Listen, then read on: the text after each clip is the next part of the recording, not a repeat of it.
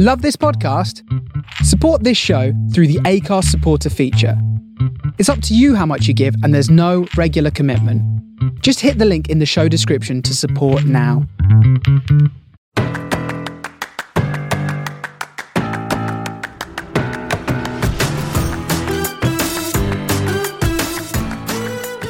Hello, and welcome to this midweek special of the From the Finney podcast with just me, Jake.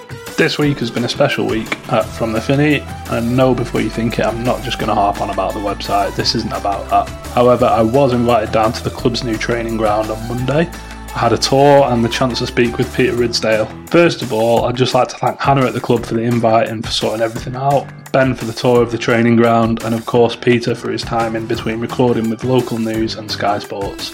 We have a piece of content that's live on the website now with quotes from the interview and a few bits about the training ground and some pictures. And the URL for the website is www.fromthefinney.co.uk. And yeah, enjoy this brief midweek special episode of the From the Finney podcast with myself and Peter Ridsdale.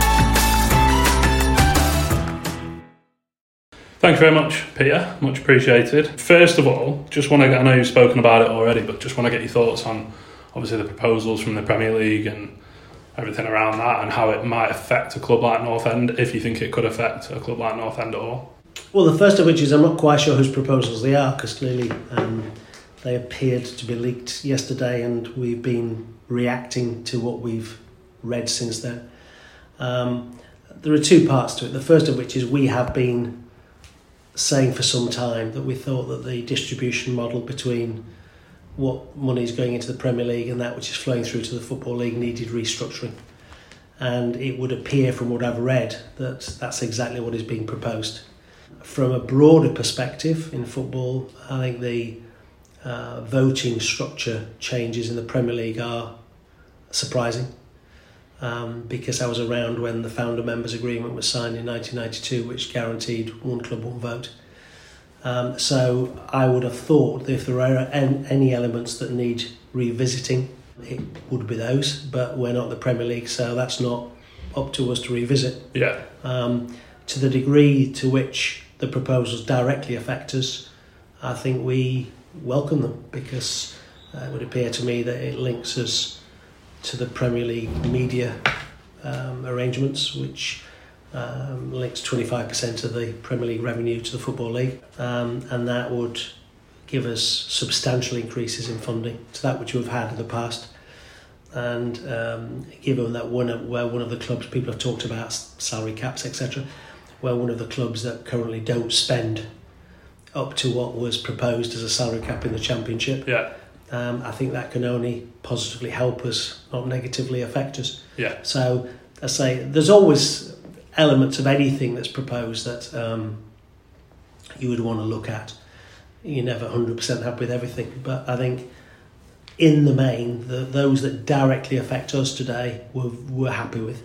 Yeah. And as I say, the only elements that I would expect to be revisited would be the Premier League voting model. But again, I'm not sure whose document it is, who's agreed it, who's not agreed it, and who's proposing it. Yeah, like you said, it's it's leaked, isn't it, at the moment? Mm. So, what what are your thoughts on the government's plans to sort of allow fans to attend football stadiums in hospitality, but not in the actual stadium, and to pull the curtains down and not have fans watch the game, but watch it on a TV?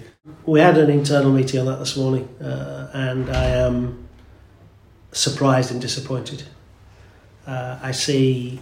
I'm not medically qualified, but um, from that which we have learned through this pandemic, I would have thought it's safer to have people in the stadiums socially distanced than having people in hospitality suites. Yeah. And therefore, I would be seeking clarification, understanding as to why they're suggesting we have people in, in lounges and not in the stands.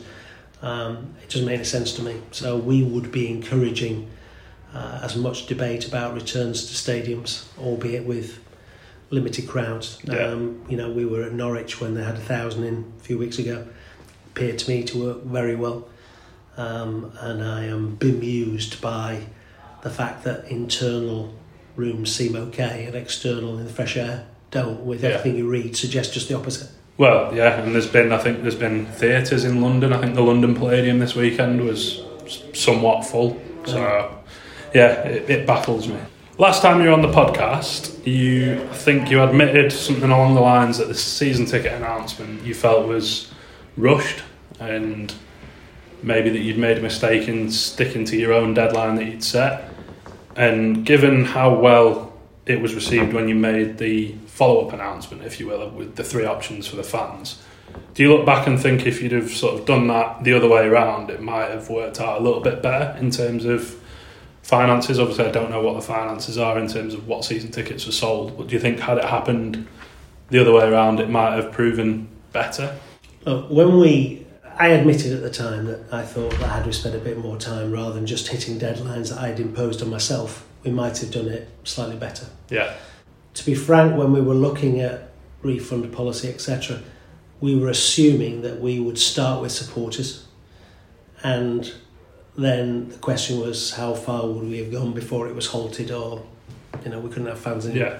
so we were looking at a potential second interruption not a, a non-starter Yeah. um, uh, so our surprise I suppose is we held back as long as we could before we announced season ticket sales believing that the government had given the go-ahead from 1st of October mm-hmm. um, that quickly transpired into something that wasn't going to happen. And I'd like to think our response then was sensible, thought through, and the reaction from our supporters would suggest we got it right. I think the important thing in life is nobody gets it right all the time. What you Yeah. have to do is if you get it wrong, say we got it wrong and try and do better next time. Yeah, it And takes. I think we've done it better next time. Yeah, it takes a. I was. I don't know what the saying is exactly, but someone with a pair of balls to stand up and hold their hands up when they've made a mistake, and I think the response kind of does that.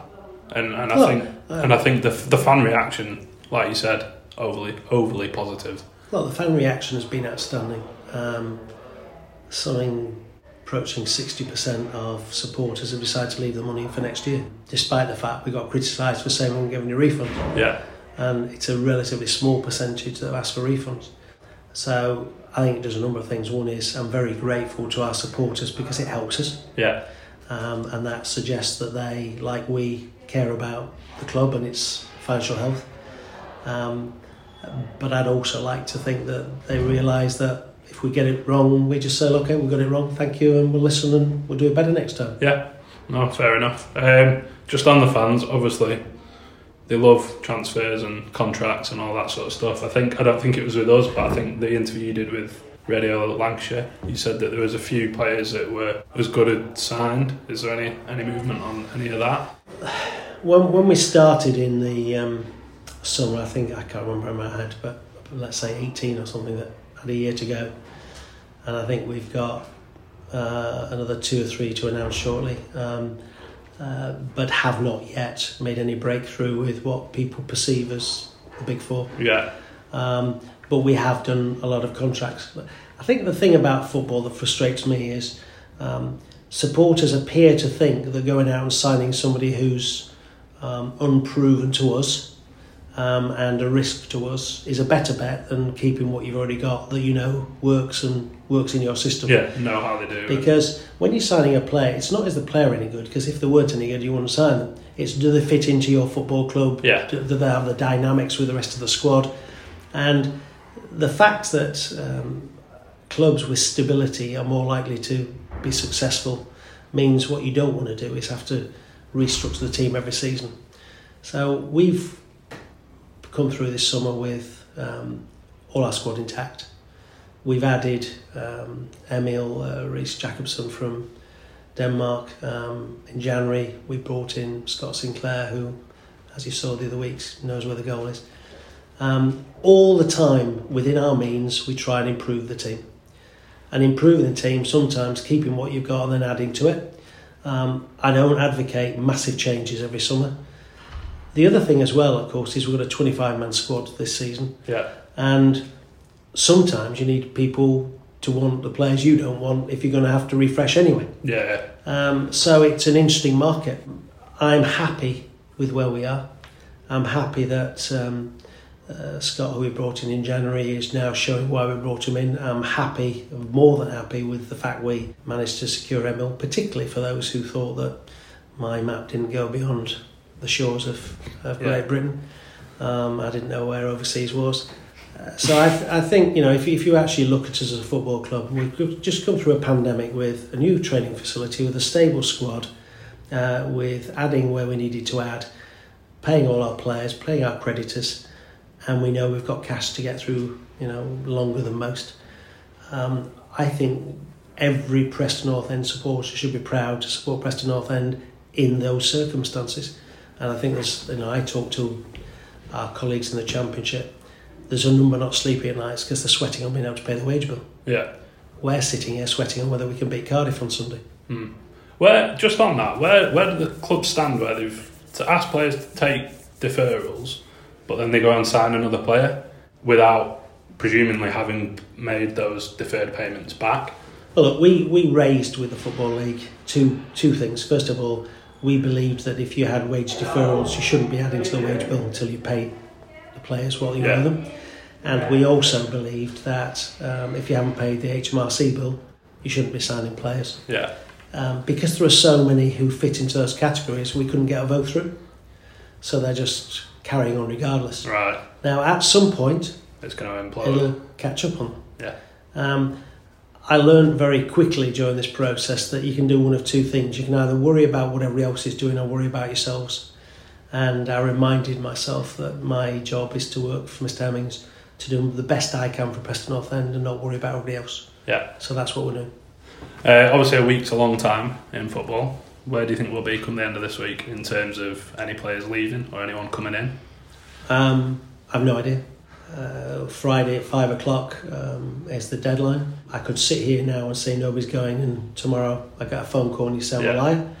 I could sit here and say something completely different that I might expect somebody to go, and then nobody rings me. Yeah. Um, I've literally no idea. All I can tell you is I've had interest in two of our players uh, in this window, and both were rejected as derisory offers.